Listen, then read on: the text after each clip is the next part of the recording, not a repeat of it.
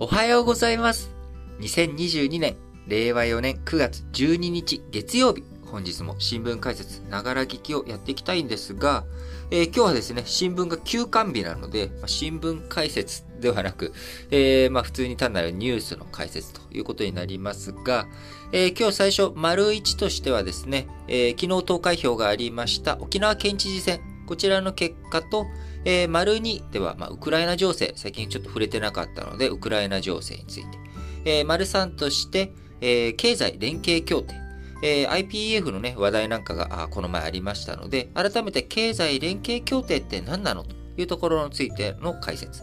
えーそして、えー丸4では、今日月曜日ですので、まあ、今週の、えー市況がどういうふうになりそうかという今週の市況予想。えーそして最後、丸5は通常であれば、あ、主要5種の社説紹介するんですけれども、えー今日はね、あの社説がありませんので、ちょっとまあ、だらだらと、いろんな話をしていきたいなと思っております。今日もよろしくお願いします。えーそれでは最初、丸1ですけれども、えー昨日、沖縄県知事選挙、投開票されました。現職の玉城デニーさん、えー再選ということで、えー玉城さん、あのーオール沖縄がね、支援をしており、辺野古への移設、普天間基地の移設問題で辺野古への移設、こちらにね、反対する勢力、まあ、すなわち、えー国政与党である自民党、政権与党とね、考え方が異なる、えー国の中央と沖縄で、えー辺野古問題、えこちらについてね、考え方が違う、え玉木さんが今回再選ということになりました。え自民党、公明党、え国政政党ね、国政与党の自民党、公明両党、佐喜真さんという人を推していたんですけれども、こちら佐喜真さんの方は前回、もね、出馬していたんですが、今回も玉木さんが勝利ということになりました。え辺野古の移設、こちらは埋め立てや設計変更を承認する権限、これをね、沖縄県知事が保有しているということで、まあ、県知事の意向、考え方によって、辺野古の移設の問題、えー、右往左往してきました。あ2013年、当時の中今知事、えこちらがね、埋め立てを承認したものの、2014年に、えこの中今さんを破って、えー知事の座についた尾長さん、えこちらが取り消しを表明し、え進捗にね、国と県の法廷闘争など、影響が及んできたという歴史があります。で、尾長さんがね、えー亡くなった後、玉木さんが、沖縄県知事となり、今回も再選ということになりましたので、えー沖縄県としてはね、県知事としては、辺野古移設反対ということ。えー理由としては玉木さん、移設先の海底に軟弱地盤が見つかったことなどから埋め立て続行できないと主張しております。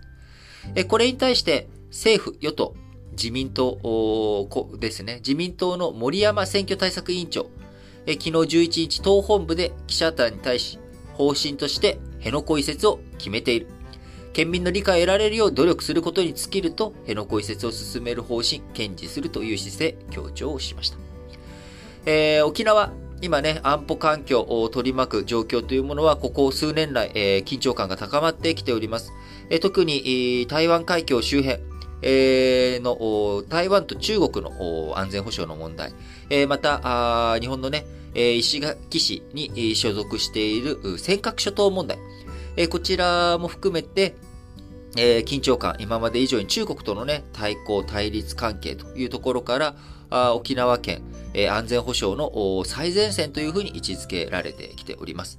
えそういった状況の中、あ沖縄県において、え考えなければいけないことは、やはり沖縄県の基地負担、え安全保障に関する負担が沖縄県非常に重くなってきている。で、これに対して、まあ、沖縄県の県民の声としては、あもういい加減にしてよという声があるということ。えそしてもう一つ県の問題としては、やはり県の経済ですね。えー沖縄県、あのー沖縄県にお住まいじゃない方も、やっぱり沖縄といったら、ービーチリゾートとかね、えー風光明媚なあ島々があり、えー温暖な気候、まあそういったところからね、やはり観光の名所ということで、えー観光業というものが一番沖縄は強いわけです。えーなので、ここ2年間の新型コロナの影響の中、なかなか経済が振るわないという状況をどういうふうに改善していくのか。まあ、このあたりがね、今回の沖縄県知事選の争点ともなりましたが、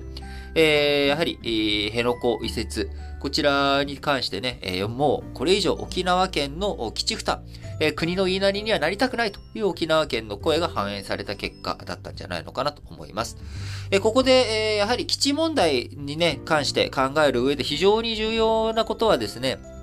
あの、普天間基地移設、普天間基地を辺野古に移転するっていう問題。これはあくまでも具体的な事象の一つでしかなくて、全体感として考えなきゃてはならないのは、沖縄県に対する、まあ、安全保障の負担をいかに軽減するか。これに尽きると思います。えー、普天間基地からね、辺野古に、じゃあ移したからといって、基地負担、えー、なくなるのかって言ったら、決してそういうわけではないと。えそういう中でどういうふうに、えー、日本の安全保障を考えていくのか。沖縄県、地元の、ね、人たちの負担に多大に、え